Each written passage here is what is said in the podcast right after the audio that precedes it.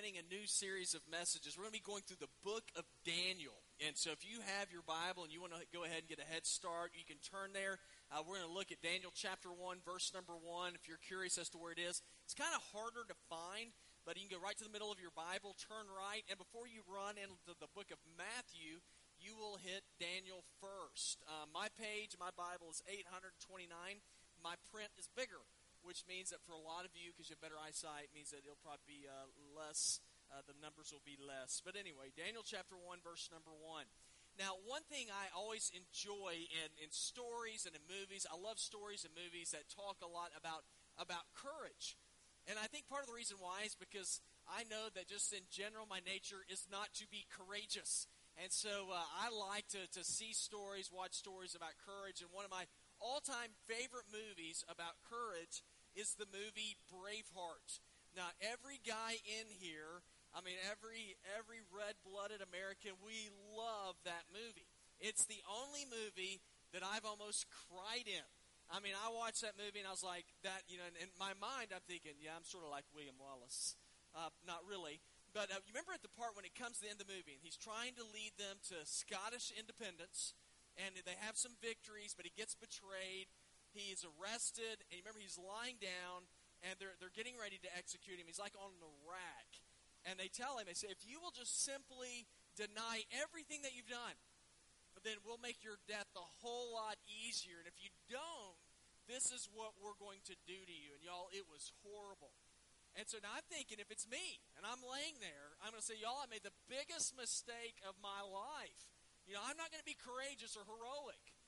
But the, the, the part of the movie that was just so moving is as he knows he's getting ready to suffer, and he yells out, freedom. Just screams out freedom. And I'm sitting there, you know, I'm trying not to cry. And I'm watching. I think that is awesome because it is a picture of a man who saw something bigger than himself and he was willing to die for it. That is courage. And for me, that is why, as I've been reading through the book of Daniel, I thought we are living in a time where we need to see more and more courage. The, the, the series is called Daniel Courageous Living. And, and as you read about Daniel, you'll see Daniel was a guy who was willing to be courageous, to stand and to hold to what he believed in. And it's my hope that we as believers will hang on to and be courageous in our living for the things of God because we are living in a world that needs to see believers being forceful in their beliefs, being courageous in their beliefs. Y'all, y'all, we are involved in a spiritual war. And I really believe that for us, it's we're at a point where we can no longer play Christian and just sort of ride the fence and do whatever it is that we want to do. We have to be serious about our faith and begin the process of gearing up for battle. Now, I'm not talking about being a jerk and being aggressive and beating people over the head. I'm just talking about living out what we say we believe in. Now, I'm not saying this because I'm scared that, that God's going to somehow be defeated. I read the Bible, I said, God's going to be victorious. I mean, we're told this in 1 John 4 3 and 4. As a matter of fact, I'm just going to go to the very last part of verse number 4. It says, You are from God, little children, and you've conquered them because the one who is in you, it's God, is greater than the one who is in the world. Now, the Bible lets us know there will be a day when every, every knee shall bow and every tongue will confess that Jesus Christ is Lord. It's going to happen. But in the meantime, right now, we're involved in a war, in a battle. And the world wants to do whatever it can in order to cause us to let go of our faith and to just simply go the way of the world. But I, I understand this. I believe that anytime you see somebody choose the world over God, it, it is just it's shipwreck. It's like going it's like going along in life, sailing along in life without any sail or anchor whatsoever. And that's what's happening in the book of Daniel that we're going to discover over the next. It's really going to be the next several months as we go through this book. And we're going to see that the, that the world was constantly putting pressure on Daniel to abandon his faith and just live like everybody else. But Daniel said, you know what? I'm going to be courageous. I'm going to live for Jesus because I'm going to believe his promises that he gives. And that's the challenge for us today as well. And we're going to look today and see that the world's going to do whatever it can to cause us to compromise. And Daniel points out to us there's another way. It's to be courageous in our living. And so we'll look in Daniel chapter 1 in just a few moments. Uh, just to give you a little background information, what's happening here is the Babylonian kingdom at this time, which is in modern day Iraq, they, they were the superpower of the day. Uh, they had a king there. His name was Nebuchadnezzar. Have y'all heard of that guy before? We go through Daniel, some of the stories. You know, there's Daniel and the lion's den. There's the uh, fiery furnace stories. Some of my favorite stories in all the Bible. Nebuchadnezzar's the king. And Nebuchadnezzar was a he was a really he's a he's a brilliant guy, even though he was a man that didn't follow after God. He was tough, he was smart, and he, he, he came into Israel, he took over Israel, destroyed the place, and then gathered up all the bright and best people in Israel and brought them back. And he brought them back to Babylon in order to get them to become like little Babylonians. You know, to remake them in their image. Now, the problem with that is if these people from Israel, if they were followers of God, it meant they were being called to abandon their gods, their way of life, and began to follow after the ways of the Babylonians. And I look at that and I think, oh my gosh, you know, this book is so old, and yet it's, it's so relevant for today. It's what the world does. The world's telling us, put aside your faith, you know, just relax and do what we do, and life will go so much easier for you. And so what the world does is it's, it's trying to seduce us as Christians to slowly begin to just let go of the God that we say that we believe in. So the question is, how does, how does the world seduce us? And I'm going to share with you, this is going to surprise you a little bit. You might notice in your bulletin, there's going to be four points today, not three. Now you might say, no, the points to be the same length. They'll be shorter. We will get out of here before, you know, before you're too hungry. So what's the what's the first way that the world tries to seduce the church? And I think this is one that really caught my attention as I was reading through the scripture by trying to get us to believe that there's no such thing as judgment. The world tries to seduce the church by saying there's no such thing as judgment. You can live and do what you want without any any personal ramifications whatsoever. Now look in verse number 1 of Daniel. It says, In the third year of the reign of a guy named Jehoiakim, he was the king of Judah, Nebuchadnezzar, the king of Babylon, came to Jerusalem and laid siege to it. Now, probably the biggest mantra that we have in, in, in the church is this one God is love. And I'm here to tell you, I totally agree with that statement. Wouldn't it be terrible if I said that is absolutely not true? That is true. The Bible says God is love. 1 John 4 8. It says that. It says God is love. Uh, we're told in John 3 16, for God so loved the world. You read all throughout Scripture, there is no doubt God loves people. And sometimes I don't know why, but He does. But here's what's happened we have perverted the view that God is loved so much that we say this. We say, God is so loving that he would never hold me accountable. God is so loving that he will allow me to live any way that I want to without any personal ramifications.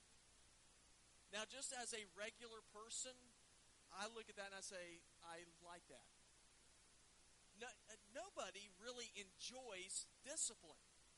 I mean, I never woke up as a kid when I did something wrong saying, I hope dad breaks out the belt and straightens me out today. That, I mean, who does that? Never thought that. My whole thought process was I would like to I would like to be disobedient and never get in trouble for it. Nobody likes punishment. Nobody likes discipline. I mean, physically I don't like discipline. You know, I'd like, I'd like not to ever set my alarm. I, I would like to be able to eat and be lazy and eat potato chips all the time and be in great shape. I mean, wouldn't that be cool? Now, it can be fun not to be disciplined, but here's what I know. In the long run, it never pays off. a life that is not disciplined as it goes on and on always is detrimental. That's what was happening in the kingdom of Judah at this time. And in verse number one, you see it. There's a guy named Jehoiakim. He was the king of Judah. He was from a long list of kings who had been disobedient to God for years. And they said, We're going to live like we want to. We're going to act like we serve God, but behind the scenes, we're going to go after all these other gods. We're going to we're going to please ourselves physically. All these different things. And they did that without, without really any shame. And part of the reason why is because they had the temple that was in Jerusalem. And of course, you know about the temple. The temple is the place where God's presence dwelt in the Holy of Holies. And so they used the temple and they used the place where God lived. It's, it's like a it's like a good luck charm. Yeah, God's not going to mess with us. He lives here, right? I mean, He's going to let us do what we want to. His presence is here. We built this building for him. So that means that, you know, we kind of got a little deal with God. We'll live like we want to. We'll let you live here, and we're never going to get into trouble. He'll, he'll, he'll never let us endure judgment. But here's what's, here's what's interesting to me it is impossible to be loving without discipline ever being a part of the equation. You cannot love and not be willing to discipline either. And of course, for me, I'm coming from this as a parent. Whenever you see your child that is doing something that is detrimental in their life, if you love them, what are you going to do? You're going to correct them. I mean, right? I mean, if you love them, if you love them, are you going to just go, well, you know, I love them, but they need to do what they want to do? That that is not love. Love is when you see something that can hurt someone and you're going to do something about it to protect them. Now, let me try to give you an example. I have a friend of mine who last year was not feeling well. He went to the doctor, they discovered he had cancer. Now, the doctors, after they found that out, they didn't sit down together and say, you know, we really like this guy. We don't want to hurt his feelings. We don't want him to get nervous. So we're not going to tell him anything. We're just going to let him live like he wants to. But no way they're going to do that. They got together with him. They, they talked to him. They said, this is what you have we're going to do we're going to do chemotherapy, we're going to shrink the tumors, and then we're going to do radical surgery if they shrink enough to cut those tumors out. Because if we don't, it'll kill you. Now, guys, whenever I in Scripture, I see that the people of Judah were spiritually diseased, but they were not responding to any of the teachings God had been giving them for years. And so, what, what does God do? And I love these people. And because I love them, I'm going to do radical surgery. I'm, I'm going to judge them to get the mess out of their lives so that they can be restored and be healed. Now, was that a fun process? I mean, that's horrible. But God was willing to judge because he loves. Now, I'm not a glutton for punishment. I don't like to be punished. So my, my question is, well, I would like to avoid this How can I avoid it? You know, one lesson Jesus says over and over again in Scripture is repent. Turn away from your sin. Follow trust Him. 1 John 1 9 says, If we confess our sins, He's faithful and just to forgive us our sins and cleanse us from all unrighteousness. Guys, here's the deal God will hold His people accountable. And so, therefore, it is important for us to understand we belong to God. And if we are going to be in good standing with Him, then we are to confess our sins and turn away from them and say, God, I am going to trust you. But the world tries to tries to sucker us and tell us, ah, but there's there's no there's no judgment. And when I look in Scripture, I, there is. Now, how else does the world try to seduce us? Well, it tries to deconstruct our faith tries to change our faith. It, it, look in verse number verse number two. It says, "The Lord handed Jehoiakim, king of Judah, over to him, Nebuchadnezzar, along with some of the vessels of the house of God. And Nebuchadnezzar carried them to the land of Babylon, to the house of his God, and put the vessels in the treasury of his God." Okay, now what's important about all this? Well, whenever the Babylonians took over Jerusalem, they went to the temple. And in the temple, when you read, like in Deuteronomy and some of the other books, you'll see they built all these gold, like candelabras, and all these wash basins and, and I mean they're made out of pure gold, and so they're all over the temple. So whenever the Babylonians came in there, they said, "We're going to take that stuff." And so they, they took all that stuff out of the temple, they destroyed it, and then they took all the good stuff and they put it in their temple. Now, so what does that mean? What they're doing is they're trying to deconstruct the faith of these people. They were telling them, "You think your God's big? Look what we just did. We robbed your God.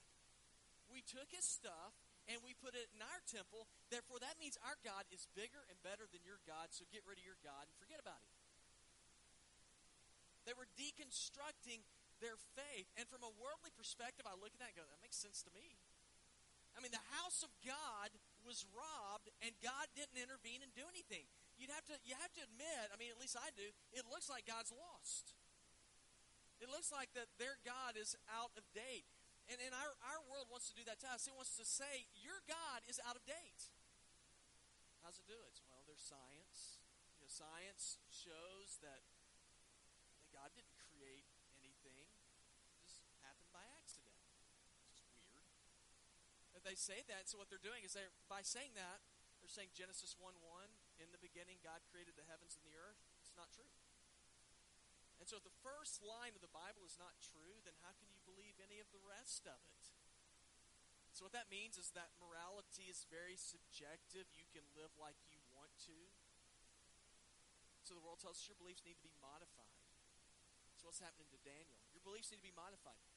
How does Daniel respond to that? This is what's so interesting about Daniel.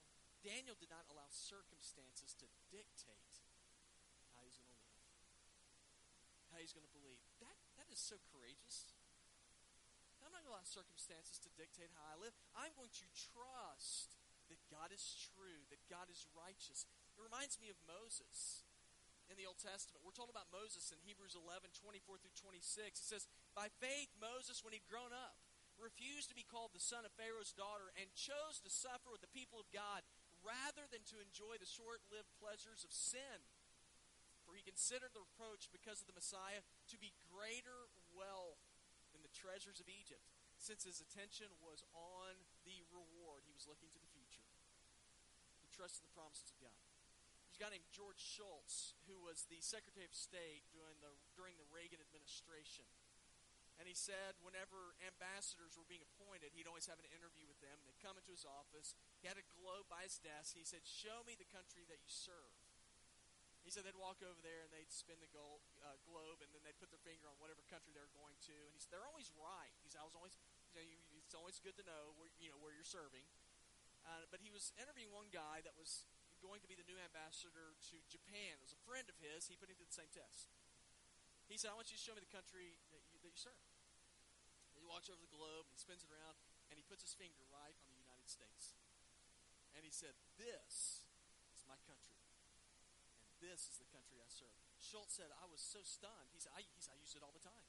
He said, instead of me having people point out stuff, he said, they'd walk in and I'd go, listen, this is your country. He said, you're going somewhere else. But never forget this is your country, and this is who you serve.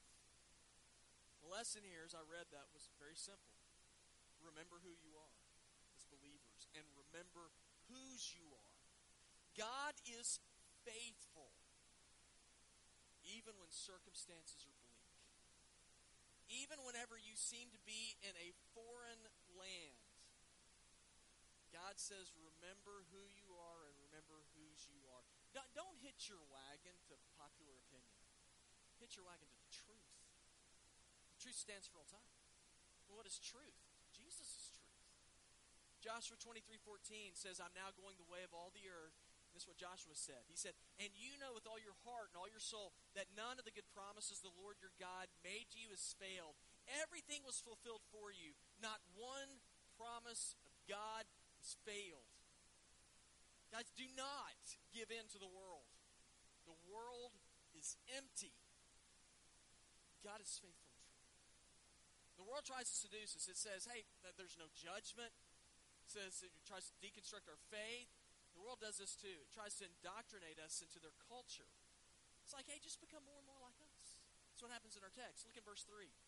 The king ordered Ashpenaz, the chief of his court officials to bring some of the Israelites from the royal family and from the nobility young men without any physical de- defect, good looking, suitable for instruction in all wisdom, knowledgeable, perceptive, and capable of serving in the king's palace, and to teach them the Chaldean language and literature.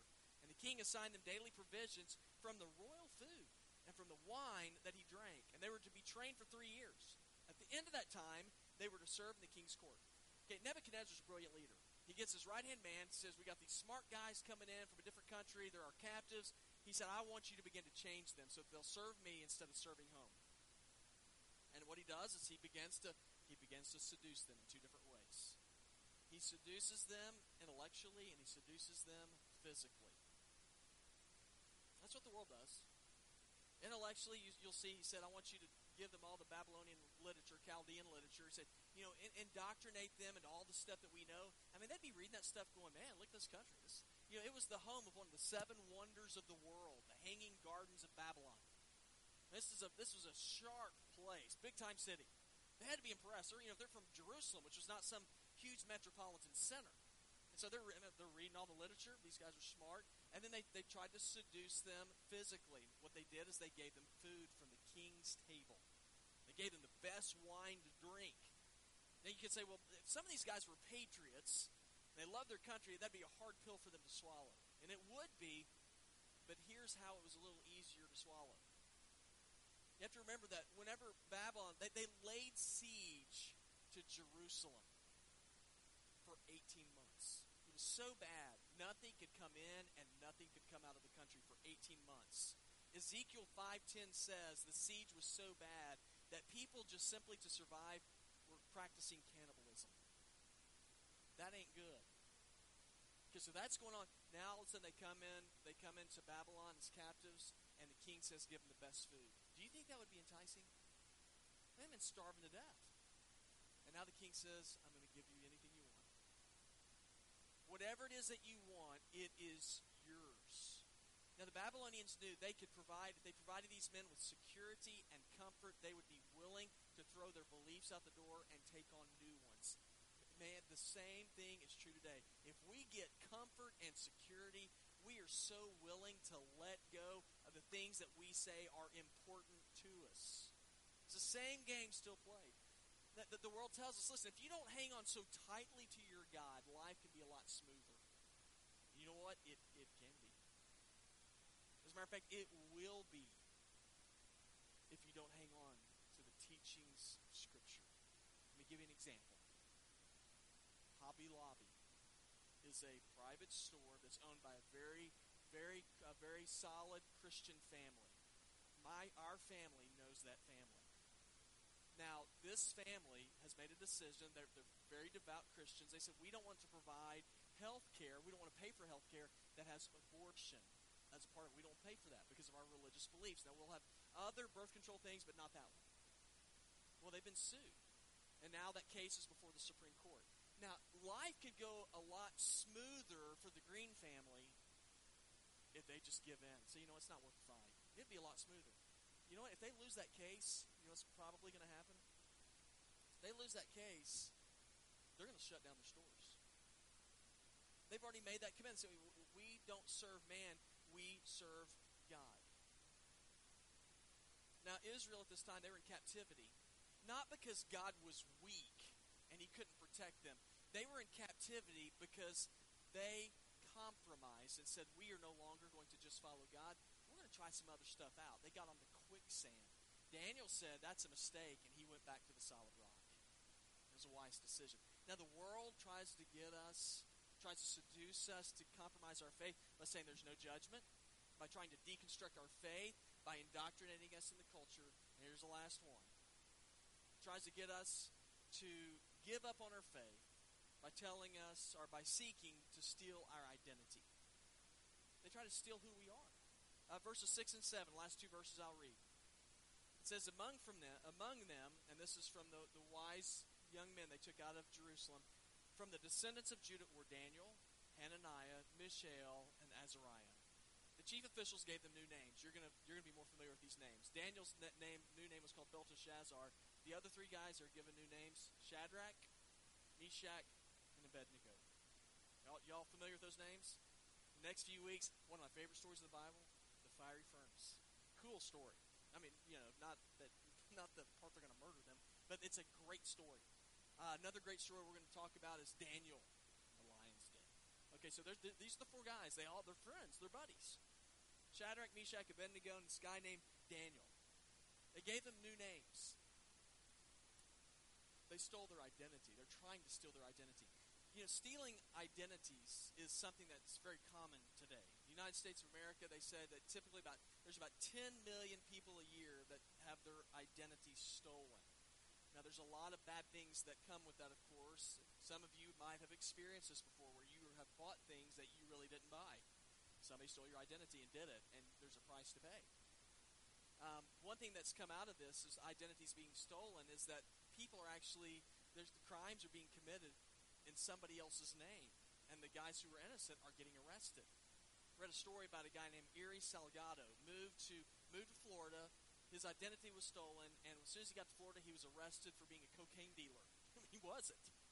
And so he gets arrested. He's telling them, I, he's like, I, I don't do this. What are you talking about? And they're like, I have all these records. Somebody stole his identity, used his name, and so when he comes into town, he gets arrested. He's in jail for several days. Sheriff finally gets to the bottom of it, apologizes to him, and lets him go. And he says, there's there's all this identity theft that's happening, and he said, and there are people because their identities have been stolen serving prison time. I started thinking about that. I was like, you know what? When we allow our identity be, to be stolen, who we are in Jesus, man, there there is there's there's time to pay. There's a problem that comes with that. Well, how is our identity being stolen? Well, the, the world comes along and tells us, hey, your faith's fine. But the God you serve, it's it doesn't matter what God you serve. All of our gods are the same. We're all worshiping the same God ultimately. All paths lead to God. So there are many of us who, who listen to that, we buy into it, we allow our identity, what Scripture says, to be stolen because it's it's more palatable. I don't offend anybody. We can live like we want to, and we're all going to end up being nice and nice and happy. Now, here's the problem with that. Nowhere is that kind of theology taught in Scripture. It's not biblical. Acts 4:12 says there is no other name under heaven by which man must be saved. The 10 commandments. What's the 10 commandments tell us? There's only one God. You serve him and you serve him alone. You don't have any other gods that you put before you. Now the people of, of Jerusalem or the people of Judah, they found themselves in captivity because they allowed their identity be stolen. They begin to worship and serve other gods. Christians, today in our environment, we cannot allow our identity to be stolen. We have a world that is dying and it's going to hell. And whenever we allow our identity to be stolen, guys, we are we are not any kind of stopgap measure for people. You see, our identity in Jesus, it did not come cheap. Don't let it be stolen. Jesus went to a cross, was crucified, and he died that he might redeem you, that he might allow you to have communion with God. We have been bought at a price, and that price is the blood of Jesus. The world wants to do whatever it can to get us to move away from that 1 Peter 5 8 says, Be serious, be alert. Your adversary, the devil, is prowling around like a roaring lion, looking for anyone he can devour. The world wants to devour our faith. Christians, we, we have to be on guard. Our world needs to see courageous living. We see Christians who love God more than the world. The question is, Daniel? You want to be a Shadrach, Meshach, and Abednego? And say, I'm willing to give my life for the truth of God. And when it comes down to it, I don't care what the world says. I'm going to live for Jesus. We're going to see our world change. That is the kind of believers that we need to see. We can't play Christian anymore in this world environment can't can't ride the fence anymore and try to play both sides. Guys, we have to make choice. And there's only one choice that leads to life.